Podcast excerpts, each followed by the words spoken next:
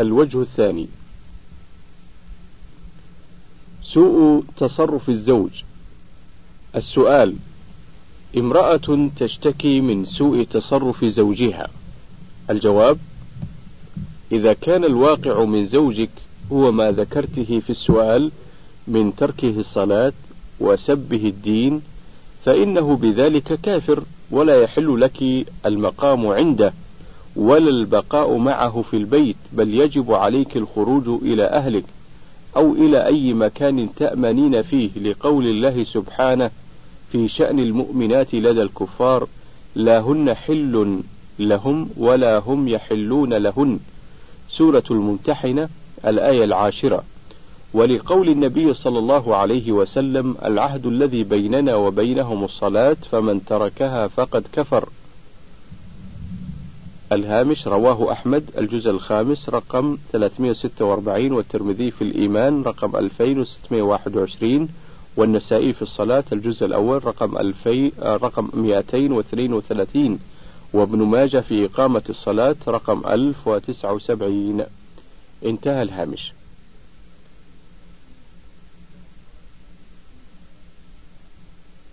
ولأن سبب الدين ولأن سب الدين كفر أكبر ولأن سب الدين كفر أكبر بإجماع المسلمين فالواجب عليك فالواجب عليك بغضه في الله ومفارقته وعدم تمكينه من نفسك. والله سبحانه يقول ومن يتق الله يجعل له مخرجا ويرزقه من حيث لا يحتسب. سورة الطلاق الآيتان الثانية والثالثة يسر الله أمرك وخلصك من شره إن كنت صادقة وهداه الله للحق ومن عليه بالتوبة إنه سبحانه جواد كريم. الهامش كتاب الدعوة الفتاوى في الصفحتين السادسة والتسعين والسابعة والتسعين بعد المئة الشيخ بن باز رحمه الله. انتهى الهامش. مكانة المرأة في الحياة هذا جواب لسؤال وارد من مجلة الجيل بالرياض عن مكانة المرأة في الإسلام. الحمد لله رب العالمين والصلاة والسلام على أشرف الأنبياء والمرسلين وعلى آله وصحبه ومن سار على دربهم إلى يوم الدين وبعد فإن المرأة المسلمة فإن للمرأة المسلمة مكانة رفيعة في الإسلام وأثرا كبيرا في حياة كل مسلم فهي المدرسة الأولى في بناء المجتمع الصالح. إذا كانت هذه المرأة تسير على هدي من كتاب الله وسنة رسوله صلى الله عليه وسلم. لأن التمسك بهما يبعد كل مسلم ومسلمة عن الضلال في كل شيء. وضلال الأمم وانحرافها لا يحصل إلا بابتعادها عن نهج الله سبحانه وتعالى. وما جاء به أنبياءه ورسله عليهم الصلاة والسلام. قال صلى الله عليه وسلم تركت فيكم أمرين لن تضلوا ما تمسكتم بهما. كتاب الله وسنتي. الهامش مالك في الموطأ كتاب القدر أو القدر رقم ثلاثة بلاغا. انتهى الهامش. ولقد جاء في القرآن الكريم ما يدل على أهمية المرأة أما وزوجة وأختا وبنتا وما لها من حقوق وما عليها من واجبات. وجاءت السنة المطهرة بتفصيل ذلك. والأهمية تكمن فيما يلقى عليها من أعباء. وتتحمل من مشاق تفوق في بعضها أعباء الرجال. لذلك كان من أهم الواجبات لذلك كان من أهم الواجبات شكر الوالدة وبرها وحسن صحبتها وهي مقدمة في ذلك على الوالد. قال تعالى ووصينا الإنسان بوالديه حملته أمه وهنا على وهن وفصاله في عامين أن اشكر لي ولوالديك إلي المصير. سورة لقمان الآية الرابعة عشرة. وقال تعالى ووصينا الإنسان بوالديه إحسانا حملته أمه كرها ووضعته كرها وحمله وفصاله ثلاثون شهرا. سورة الأحقاف الآية الخامسة عشرة. وجاء رجل إلى رسول الله صلى الله عليه وسلم فقال يا رسول الله من أحق الناس بحسن صحابتي؟ قال أمك قال ثم من قال أمك قال ثم من قال أمك قال ثم من قال أبوك. الهامش رواه البخاري في الأدب رقم خمسة آلاف وتسعمائة واحد وسبعين. انتهى الهامش. ومقتضى ذلك أن يكون للأم ثلاثة أمثال ما للأب من البر ومكانة الزوجة وتأثيرها على هدوء النفوس أبانته الآية الكريمة قال تعالى ومن آياته أن خلق لكم من أنفسكم أزواجا لتسكنوا إليها وجعل بينكم مودة ورحمة. سورة الروم الآية الواحدة والعشرون. وقال الحافظ ابن كثير رحمه الله في تفسير قوله تعالى مودة ورحمة. المودة هي المحبة والرحمة هي الرأفة. فإن الرجل, فإن الرجل يمسك المرأة إما لمحبته لها أو لرحمته بها بأن يكون لها منه ولد. ولقد كان للوقفة الفريدة التي وقفت التي وقفتها خديجة رضي الله عنها أكبر الأثر في في تهدئة روع رسول الله صلى الله عليه وسلم عندما نزل عليه جبريل عليه السلام بالوحي في غير في غار حراء لأول مرة فجاء إليها ترجف بوادره فقال دثروني دثروني لقد خشيت على نفسي. فقالت رضي الله عنها أبشر فوالله لا يخزيك الله أبدا. إنك لتصل الرحم وتصدق الحديث وتحمل الكل وتكسب المعدوم وتقري الضيف وتعين على نوائب الحق. الهامش رواه البخاري في بدء الوحي رقم ثلاثة ومسلم في الإيمان رقم 160 انتهى الهامش. وأيضا لا ننسى أثر عائشة رضي الله عنها حيث أخ أخذ عنها الحديث حيث أخذ عنها الحديث كبار الصحابة وكثير من النساء الأحكام المتعلقة بهن. وبالأمس القريب وعلى زمن الإمام محمد بن سعود رحمه الله نصحته زوجته بأن يتقبل دعوة الإمام المجدد محمد بن عبد الوهاب رحمه الله عندما عرض عليه دعوته فإنه كان لنصيحتها له فإنه كان لنصيحتها له أكبر الأثر في اتفاقهما على تجديد الدعوة ونشرها حيث نلمس بحمد الله اليوم أثر ذلك برسوخ, برسوخ العقيدة في أبناء هذه الجزيرة. ولا شك أن لوالدتي رحمة الله عليها فضلا كبيرا وأثرا عظيما في تشجيع على الدراسة والإعانة عليها. ضاعف الله مثوبتها وجزاها الله وجزاها عني خير الجزاء. ومما لا شك فيه أن البيت الذي تسوده المودة والمحبة والرأفة والتربية الإسلامية سيؤثر على الرجل فيكون بإذن الله موفقا في أمره ناجحا في أي عمل يسعى إليه من طلب علم أو كسب تجارة أو زراعة أو غير ذلك إلى غير ذلك من الأعمال. والله أسأل أن يوفق الجميع لما يحبه ويرضى وصلى الله على نبينا محمد وآله وصحبه وسلم. الهامش مجموع الفتاوى الجزء الثالث في الصفحة رقم 348 الشيخ بن باز رحمه الله.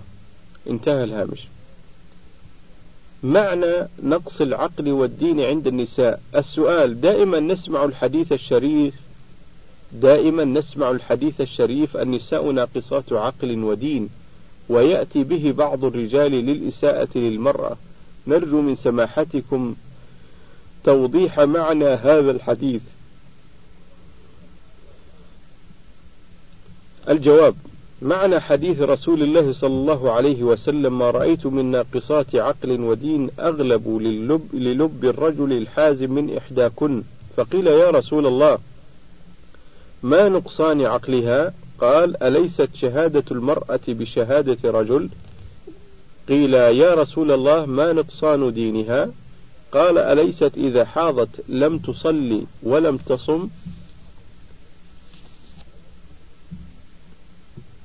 الهامش هذا الحديث رواه البخاري في الحيض رقم 304 ومسلم في الإيمان رقم 80 انتهى الهامش.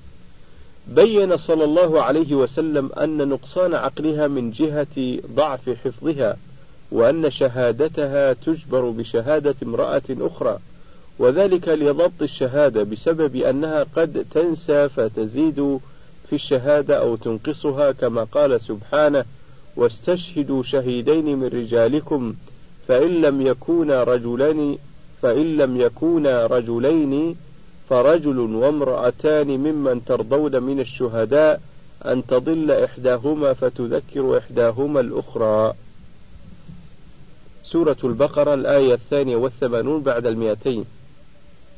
وأما نقصان دينها فلأنها في حالة الحيض والنفاس تدع الصلاة وتدع الصوم ولا تقضي الصلاة فهذا من نقصان الدين ولكن هذا النقص ليست مؤاخذة عليه. وإنما هو نقص حاصل بشرع الله عز وجل هو الذي شرعه عز وجل رفقا بها وتيسيرا عليها لأنها إذا صامت مع وجود الحيض والنفاس يضرها ذلك فمن رحمة الله شرع لها ترك الصيام وقت الحيض والنفاس والقضاء بعد ذلك. وأما الصلاة فإنها حال الحيض قد وجد منها ما يمنع الطهارة فمن رحمة الله جل وعلا أن شرع لها ترك الصلاة وهكذا في النفاس وهكذا في النفاس ثم شرع لها أن أنها لا تقضي لأنها في القضاء لأن في القضاء مشقة كبيرة لأن الصلاة تتكرر في اليوم والليلة خمس مرات والحيض قد تكثر أيامه فتبلغ سبعة أيام. أو ثمانية أيام أو أكثر والنفاس قد يبلغ أربعين يوما فكان من رحمة الله لها وإحسانه إليها أن أسقط عنها الصلاة أداء وقضاء ولا يلزم من هذا أن يكون نقص عقلها في كل شيء ونقص دينها في كل شيء وإنما بين الرسول صلى الله عليه وسلم أن نقص عقلها من جهة ما قد يحصل أن نقص عقلها من جهة ما قد يحصل من عدم الضبط للشهادة ونقص دينها من جهة ما يحصل لها من ترك الصلاة والصوم في حال الحيض والنفاس. ولا يلزم من هذا أن تكون أيضا دون الرجل في كل شيء وأن الرجل أفضل منها في كل شيء. نعم جنس الرجال أفضل من جنس النساء في الجملة لأسباب كثيرة. كما قال الله تعالى الرجال قوامون على النساء بما فضل الله بعضهم على بعض وبما أنفقوا من أموالهم. سورة النساء الآية الرابعة والثلاثون. لكن قد تفوقه في بعض الأحيان في أشياء كثيرة. فكم لله من امرأة فوق كثير من الرجال في عقلها ودينها وضبطها. وإنما ورد عن النبي صلى الله عليه وسلم أن جنس الرجال أن جنس النساء دون جنس الرجال في العقل وفي الدين من هاتين الحيثيتين اللتين بينهما النبي صلى الله عليه وسلم. وقد تكثر منها الأعمال الصالحات فتربو على كثير من الرجال في عملها الصالح وفي تقواها لله عز وجل. وفي منزلتها في الآخرة وقد تكون لها عناية في بعض الأمور فتضبط ضبطا كثيرا أكثر من ضبط بعض الرجال في كثير من المسائل التي تعنى بها وتجتهد في حفظها وضبطها فتكون مرجعا في التاريخ الإسلامي وفي أمور كثيرة. وهذا واضح لمن تأمل أحوال النساء في عهد النبي صلى الله عليه وسلم وبعد ذلك. وبهذا يعلم أن هذا النقص لا يمنع من الاعتماد عليها في الرواية. وهكذا في الشهادة إذا انجبرت بامرأة أخرى ولا يمنع أيضا تقواها لله وكونها من خيرة عباد الله ومن خيرة إيماء الله إذا استقامت في دينها. وإن سقط عنها الصوم في الحيض وإن سقط عنها الصوم في الحيض والنفاس أداء لا قضاء وإن سقطت عنها الصلاة أداء وقضاء. فإن هذا لا يلزم منه نقصها في كل شيء من جهة تقواها لله ومن جهة قيامها بأمره ومن جهة ضبطها لما تعتني به من الأمور. فهو نقص خاص في العقل والدين كما بينه النبي صلى الله عليه وسلم. فلا ينبغي للمؤمن أن يرميها بالنقص في كل شيء وضعف الدين في كل شيء وإنما وضعف الدين في كل شيء وإنما ضعف خاص بدينها وضعف في عقلها فيما يتعلق بضبط الشهادة ونحو ذلك فينبغي إنصافها وحمل كلام النبي صلى الله عليه وسلم على خير المحامل وأحسنها والله تعالى أعلم. الهامش مجلة البحوث عدد رقم تسعة الصفحة رقم مئة الشيخ بن باز رحمه الله. انتهى الهامش. رضا الزوجة لا يشترط في الزواج من الثانية. السؤال أنا رجل متزوج منذ سنين ولي عدد من الأولاد وسعيد في حياتي العائلية ولكنني أشعر أنني بحاجة إلى زوجة أخرى لأنني أريد أن أكون مستقيما. وزوجة واحدة لا تكفيني حيث لدي طاقة تزيد عن طاقة المرأة. هذا من ناحية ومن ناحية أخرى فأنا أريد زوجة فيها شروط معينة ليست متوفرة في زوجة التي معي ولأنني لا أريد أن أقع في الحرام وفي الوقت نفسه أجد صعوبة في الزواج بامرأة أخرى بحكم العشرة ولأن زوجتي التي لم أر منها مكروها ترفض الزوجة الثانية رفضا مطلقا. فبماذا تنصحونني؟ وبماذا تنصحون زوجتي لكي تقتنع؟ وهل يحق لها أن ترفض رغبتي في الزواج؟ وبخاصة وأنني سوف أعطيها كامل حقوقها ولدي مقدرة مالية والحمد لله على الزواج. أرجو الإجابة بالتفصيل لأن هذا الأمر يهم كثيرا من الناس.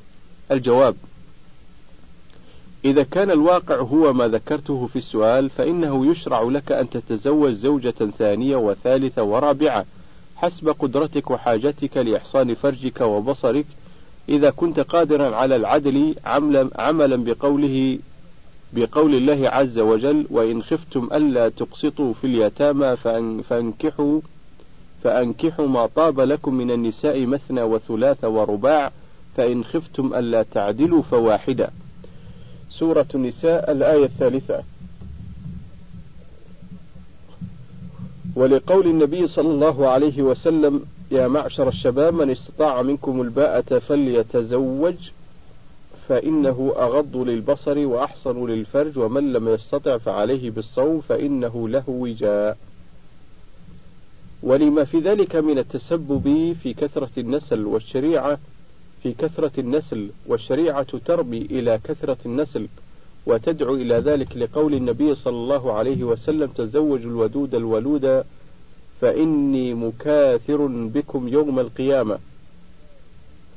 والمشروع للزوجة ألا تمانع في ذلك وأن تسمح لك بالزواج وعليك أن تحرص على تمام العدل والقيام بكل ما يلزم لهما جميعا وهذا كله من باب التعاون على البر والتقوى. وقد قال الله تعالى وتعاونوا على البر والتقوى سورة المائدة الآية الثانية. وقال النبي صلى الله عليه وسلم والله في عون العبد ما كان العبد في عون أخيه. رواه مسلم في الذكر رقم 2699 انتهى الهامش.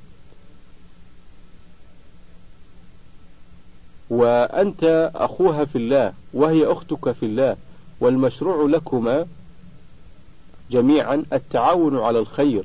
وفي الحديث الصحيح المتفق عليه عن ابن عمر رضي الله عنهما أن النبي صلى الله عليه وسلم قال من كان في حاجة أخيه كان الله في حاجته.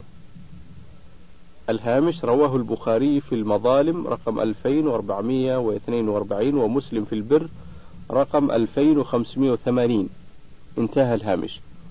ولكن ليس رضاها شرطا في جواز التعدد وإنما ذلك مطلوب منها لتستمر العشرة بينكما على خير وجه.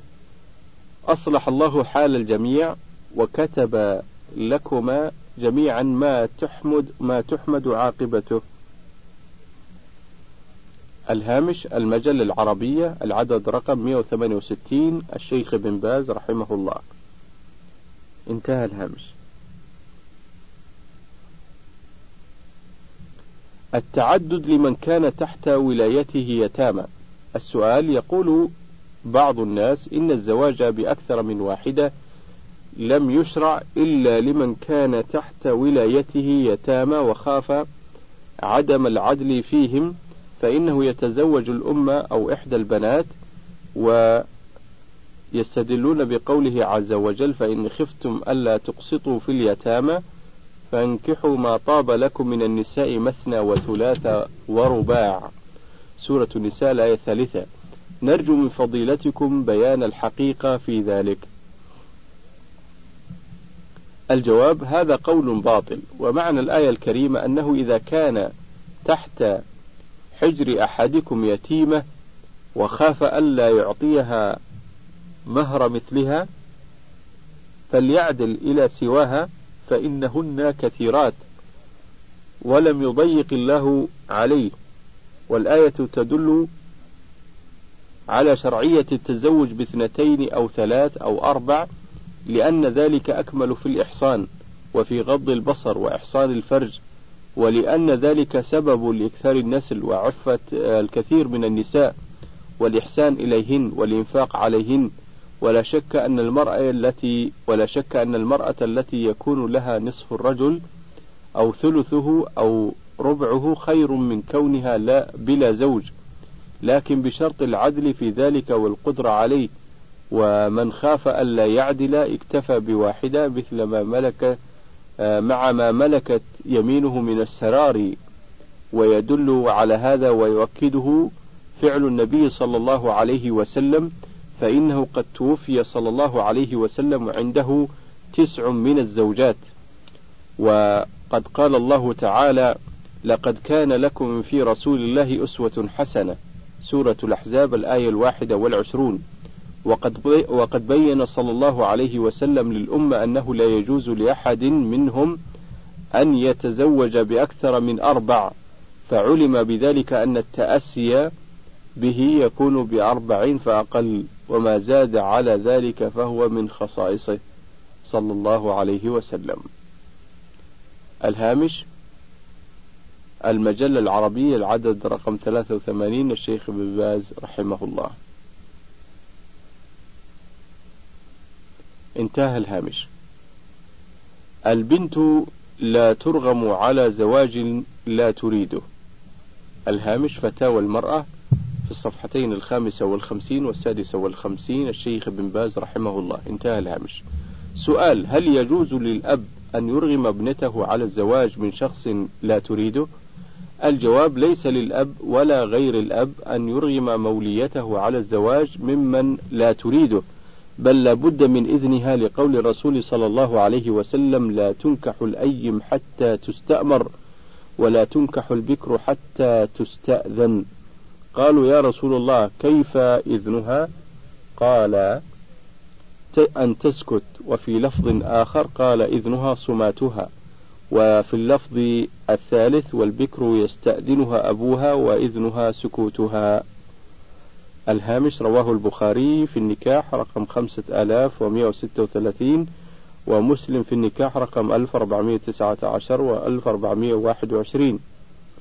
انتهى الهامش.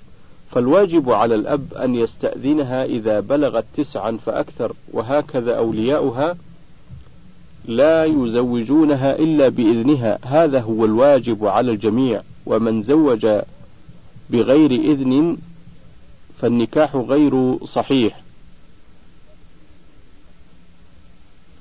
لأن من شرط النكاح الرضا بين من الزوجين فإذا زوجها بغير رضاها وقهرها بالوعيد الشديد أو بالضرب فالزواج غير صحيح.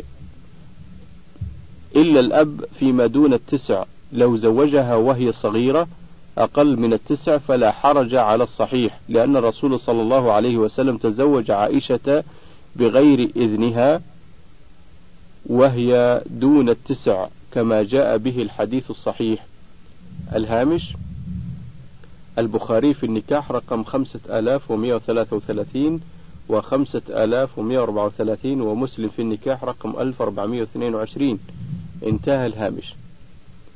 أما إذا بلغت تسعا فأكثر فلا يزوجها إلا بإذنها ولو أنه أبوها. وعلى الزوج إذا عرف أنها لا تريده لا يقدم على ذلك. ولو تساهل معه الأب. فالواجب عليه أن يتقي الله وألا يقدم على امرأة لا تريده. ولو زعم أبوها أنه لم يجبرها. فالواجب عليه أن يحذر فالواجب عليه أن يحذر ما حرم الله عليه لأن الرسول صلى الله عليه وسلم أمر بالاستئذان ونوصي المخطوبة بتقوى الله والموافقة إذا رأى والدها أن يزوجها إذا كان الخاطب طيبا في دينه وفي أخلاقه لما في النكاح من الخير الكثير والمصالح الكثيرة ولأن العزوبة فيها خطر فالذي نوصي به جميع الفتيات بالموافقة متى جاء الكفر وعدم الاعتذار بالدراسة أو بالتدريس أو بغير ذلك والله ولي التوفيق.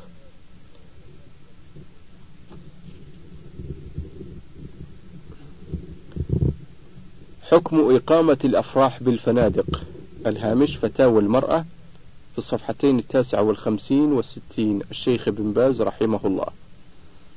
السؤال ما رأي سماحتكم في الحفلات التي تقام في الفنادق؟ الجواب الحفلات التي تقام في الفنادق فيها أخطاء وفيها مؤاخذات متعددة. أن بها في الغالب إسرافا وزيادة لا حاجة إليها. والأمر الثاني أن ذلك يفضي إلى التكلف في اتخاذ الولائم في الفنادق والزيادة وحضور من لا حاجة إليه. الأمر الثالث أنه قد يؤدي إلى الاختلاط بين الرجال والنساء من من الفندق وغيرهم فيكون هذا اختلاطا مشينا منكرا. ولهذا صدر من هيئة كبار العلماء قرار رفع إلى جلالة الملك مضمونه النصيحة بأن تمنع الولائم والأعراس في الفنادق وأن يصنع الناس ولائمهم في بيوتهم وألا يتكلفوا في الفنادق لما تفضي إليه تلك الولائم من الشرور وهكذا قصور الأفراح التي تستأجر بنقود كثيرة. كل هذا صدر في النصيحة التي تمنع رفقا بالناس. وحرصا على الاقتصاد وعدم الإسراف والتبذير. وحتى يتمكن المتوسطون في الدخل من الزواج وعدم التكلف لأنه إذا رأى ابن لأنه إذا رأى ابن عمه أو قريبه يتكلف في الفنادق وفي الولائم الكبيرة إما أن يماثله ويشابهه فيتكلف الديون والنفقات الباهظة وإما أن يتأخر ويتقاعس عن الزواج خوفا من هذه التكلفة. فنصيحتي لجميع الإخوان المسلمين ألا يقيموها في الفنادق وألا يقيموها في قصور الأفراح الغالية إنما في قصر نفقته قليلة وعدم إقامتها في قصور الأفراح وإقامتها في البيت أولى وإقامتها في البيت أولى أو في بيت أو في بيت أقاربه إن أمكن ذلك. حكم ما يسمى بحفلة الشبكة. السؤال ما حكم ما يفعله بعض الناس ما بما يسمى حفلة الشبكة حيث يلتقي الخاطب والمخطوبة ويقوم الخاطب بإلباسها عقدا أو سوارا أي الشبكة يكون في إحضاره لها يكون قد أحضره لها ويتم ويتم كل هذا قبل عقد القران. جزاكم الله خيرا. الإجابة من المعلوم أن المخطوبة قبل أن يتم العقد عليها امرأة أجنبية لا صلة لها بالخاطب فلا يجوز للخاطب أن يباشرها أو يخلو بها أو يحادثها. محادثات طويلة وما ذكره السائل من هذه الحفلة فهي حفلة محرمة ولا يجوز لا يجوز إقرارها. بل الواجب البعد عنها والتحرز منها. أما إذا تم العقد بين الرجل والمرأة فعلى كل حال هي امرأته وله أن يفعل هذا الذي ذكره السائل. يذهب إليها ويلبسها ما يلبسها ويخلو بها. القبيل والخضير وحكم الزواج بينهما. السؤال ما معنى قول بعض الناس قبيلي وخضيري وما حكم الزواج بينهما. الجواب هذه مسألة جزئية وهي معروفة بين الناس. القبيل هو الذي له قبيلة معروفة ينتمي إليها كقحطاني وسبيعي وتميمي وقرشي وهاشمي وما أشبه ذلك. هذا يسمى قبيلي. لأنه ينتمي إلى قبيلة ويقال إنه ويقال قبلي على القاعدة مثل أن يقال حنفي وربعي. وما أشبه ذلك نسبة إلى القبيلة التي ينتمي التي ينتمي إليها والخضيري في عرف الناس في نجد خاصة ولا أعرفها إلا في نجد فهو الذي ليس له قبيلة معروفة ينتمي إليها. وهو عربي ولكن ليس له قبيلة معروفة أي ليس معروفا بأنه قحطاني أو تميمي أو قرشي لكنه عربي ولسانه عربي ومن العرب ومن العرب وعاش بينهم ولو كانت حمولته معروفة وجماعته معروفة. والمولى في عرف العرب هو الذي أصله عبد مملوك فأعتق. هؤلاء الذين يقال لهم الموالي والعجم هم الذين لا ينتسبون هم الذين لا ينتسبون للعرب. يقال أعجمي فهو فهم من أصول أعجمية وليسوا من أصول عربية. هؤلاء يقال لهم أعاجم والحكم في دين الله أنه لا فضل لأحد منهم على أحد إلا بالتقوى سواء سمي قبليا أو خضيريا أو مولى أو أعجميا كلهم على حد سواء. لا فضل لهذا على هذا ولا هذا على هذا إلا بالتقوى. كما قال النبي صلى الله عليه وسلم لا فضل لعربي على عجمي ولا عجمي على عربي إلا بالتقوى ولا فضل لأحمر على أسود ولا أسود على أحمر إلا بالتقوى. الهامش رواه أحمد الجزء الخامس رقم 411 والطبراني في الأوسط رقم 4749 والبزار رقم 2044 و 3583 انتهى الهامش. وكما قال الله سبحانه يا أيها الناس إنا خلقناكم من ذكر وأنثى وجعلناكم شعوبا وقبائل لتعارفوا إن أكرمكم عند الله أتقاكم. سورة الحجرات الآية الثالثة عشرة. لكن من عادة العرب قديما أنهم يزوجون بناتهم أو بناتهم للقبائل التي يعرفونها ويقف بعضهم عن تزويج من ليس من قبيلة يعرفها. وهذا باق في الناس. وقد يتسامح بعضهم ويزوج الخضيري والمولى والعجمي كما جرى في عهد النبي صلى الله عليه وسلم فإن النبي عليه الصلاة والسلام زوج أسامة بن زيد بن حارثة رضي الله عنه وهو مولاه وعتيقه زوجه فاطمة بنت قيس رضي الله عنها وهي قرشية. وكذلك أبو حذيفة ابن عتبة ولم يبالي لكونه مولى لكونه مولا عتيقا. وهذا جار في الصحابة رضي الله عنهم وبعدهم كثير. ولكن الناس بعد ذلك خصوصا في نجد وفي بعض المواضع الأخرى حسب ما ورثوه عن آباء وأسلاف وربما خاف بعضهم من إيذاء بعض قبيلته إذا قالوا له لما زوجت فلانا؟ هذا قد يفضي إلى الإخلال بقبيلتنا وتختلط الأنساب وتضيع إلى غير ذلك. قد يعتذرون ببعض الأعذار التي لها وجهها في بعض الأحيان ولا يضر هذا وأمره سهل. المهم اختيار من يصلح للمصاهرة لدينه وخلقه فإذا حصل هذا فهو الذي ينبغي سواء كان عربيا أو عجميا أو مولا أو خضيريا أو غير ذلك. هو الأساس. وإذا رغب بعض الناس أن يزوج إلا من قبيلته وإذا رغب بعض الناس ألا يزوج إلا من قبيلته فلا نعلم حرجا في ذلك. والله ولي التوفيق. السؤال ما حكم من يمنع زواج ابنته من الكفء المتقدم إليها بحجة أن المتقدم خضيري وهو قبيلي؟ وإذا نوقش في ذلك قال إن الله جعل الناس درجات والخضيري ليس له أصل واستدل بقوله تعالى وهو الذي جعلكم خلائف الأرض ورفع بعضكم فوق بعض درجات. الآية سورة الأنعام الآية الخامسة والستون بعد المئة. وقوله تعالى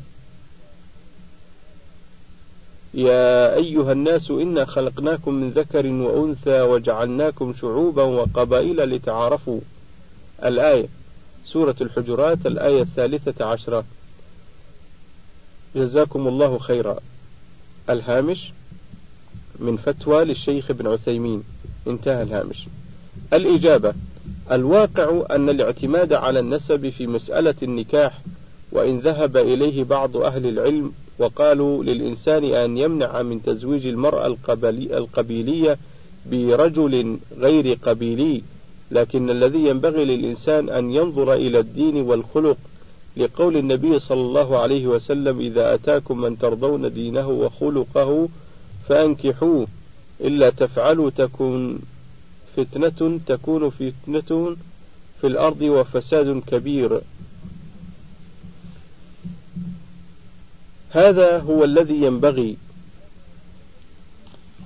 هذا هو الذي ينبغي أن الإنسان يلاحظه. وأما مسألة النسب قبيلي أو خضيري فهذا أمر ثانوي والذي أرى ما ذكرته الآن أن يعتمد في هذا أن يعتمد في هذا على الدين والخلق. فإذا كان الخاطب ذا دين وخلق فليزوج وإن لم, وإن لم يكن قبيليا. وأما قوله تعالى وهو الذي جعل خل وهو الذي جعلكم خلائف الأرض ورفع بعضكم فوق بعض درجات سورة الأنعام الآية الخامسة والستون بعد المئة. فهذا لا شك منه واقع.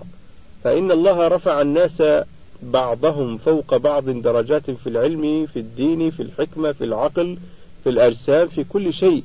ولكن لا يعني هذا أن تمنع الكفء الخاطب من تزوجه من أن تزوجه لكونه لكونه غير قبيلي وكون المرأة قبيلية. فإن هناك فإن هذا من الأمور التي لا ينبغي الرجوع إليها.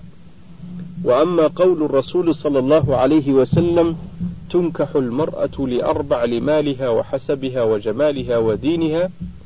الهامش رواه البخاري في النكاح خمسة آلاف وتسعين رقم خمسة آلاف وتسعين ورواه مسلم في الرضاع رقم ألف وأربعمائة وستة وستين. انتهى الهامش. وأما قول الرسول صلى الله عليه وسلم تنكح المرأة لأربع لمالها وحسبها وجمالها ودينها فهذا حقيقة يعني أن هذا مما يريده الناس. لكن هل هذا مما يريده الشرع؟ قال النبي صلى الله عليه وسلم في نفس الحديث فاظفر بذات الدين تربت يداك. حقوق الزوجة وواجباتها. السؤال ما هي حقوق الزوجة وواجباتها؟ الجواب الحقوق الواجبة للزوجة والتي عليها ليس لها تعيين في الشرع بل مرجعها إلى العرف لقول الله تعالى وعاشروهن بالمعروف. سورة النساء الآية التاسعة عشرة. ولقوله ولهن مثل الذي عليهن بالمعروف. سورة البقرة من الآية الثامنة والعشرين بعد المئتين. فما جرى به العرف من الحقوق فهو واجب وما لم يجر به فليس بواجب.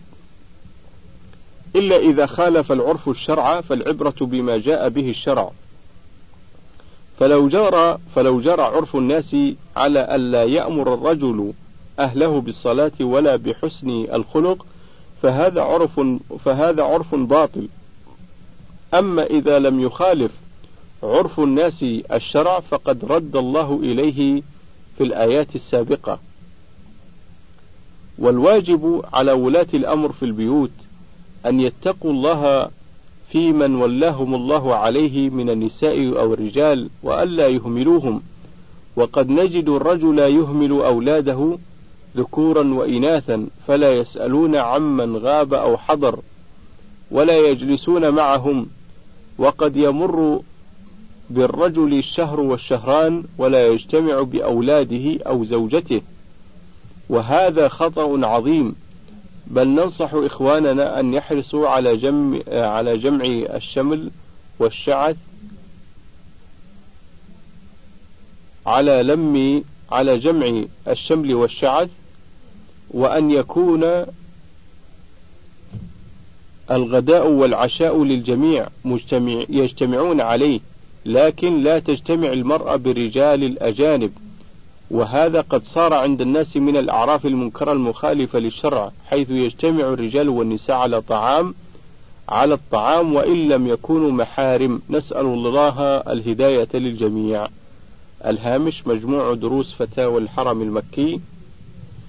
الجزء الثالث في الصفحة رقم 245 الشيخ ابن عثيمين. انتهى الهامش. ليس هناك تعارض في آيات التعدد. السؤال ورد في القرآن الكريم آية كريمة في مجال تعدد الزوجات تقول فإن خفتم ألا تعدلوا فواحدة. سورة النساء من الآية الثالثة. وورد في مكان آخر قوله تعالى ولن تستطيعوا أن تعدلوا بين النساء ولو حرصتم. سورة النساء من الآية التاسعة والعشرون من الآية التاسعة والعشرين بعد المئة. ففي الأول ففي الأولى اشترط العدل للزواج بأكثر من واحدة وفي الثاني أوضح أن شرط العدل غير ممكن. فهل يعني هذا نسخ الآية الأولى وعدم الزواج إلا من واحدة لأن شرط العدل غير ممكن؟ أفيدونا. جزاكم الله خيرا. الجواب ليس بين الآيتين تعارض وليس هناك نسخ لإحداهما بالأخرى وإنما العدل المأمور به هو المستطاع وهو العدل في القسمة والنفقة. أما العدل في الحب وتوابعه من الجماع ونحوه فهذا غير مستطاع وهو المراد في قوله تعالى ولن تستطيعوا أن تعدلوا بين النساء ولو حرصتم ولهذا ثبت عن النبي صلى الله عليه وسلم من حديث عائشة رضي الله عنها قالت كان رسول الله صلى الله عليه وسلم يقسم بين نسائه فيعدل ويقول اللهم هذا قسمي فيما أملك فلا تلمني فيما تملك ولا أملك. والله ولي التوفيق. الهامش الحديث رواه أبو داود في النكاح رقم 2134 والترمذي في النكاح رقم 1140 والنسائي في عشرة النساء. الجزء السابع رقم 64 وابن ماجه في النكاح رقم 1971 وصححه ابن حبان والحاكم. الهامش أيضا فتاوى المرأة في الصفحة الثانية والستين الشيخ بن باز رحمه الله. انتهى الهامش. وبهذا ينتهي الشريط الرابع عشر وننتقل إلى الشريط الخامس عشر.